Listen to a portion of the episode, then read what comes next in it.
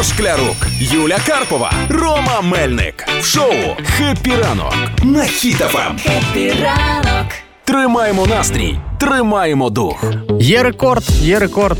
Пара цілувалась 31 годину підряд, без перестанку. Відмовилась від їжі, води, туалету, просто цілувалась і все. Для чого вони це хотіли зробити? Щоб поставити рекорд. Колишнім, колишнім доказати.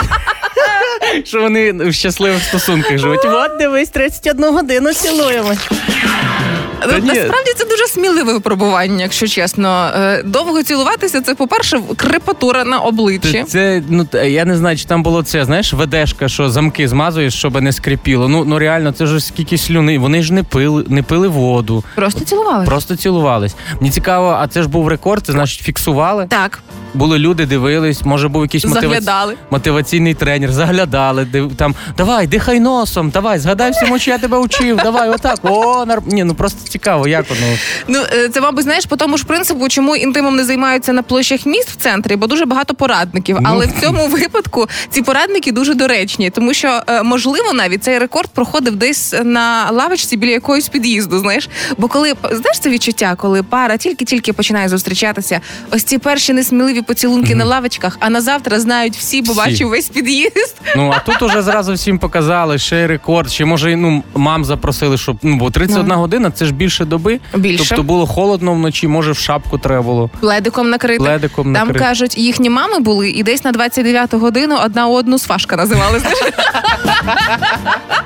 Але ось цю пару переплюнула пара з України свого часу. Кілька років тому е, е, Саша і Віка е, з Харкова вирішили встановити рекорд і прикувалися цепом один до одного. Ланцюгом, точно, Ага. вони сиділи. А, ну так. І е, вони намагалися таким чином показати, наскільки любов поєднує і так далі. Але це все було схоже на абсурд, тому що було враження, що е, Саша просто до себе віку прикував, а вона від цього терпіла.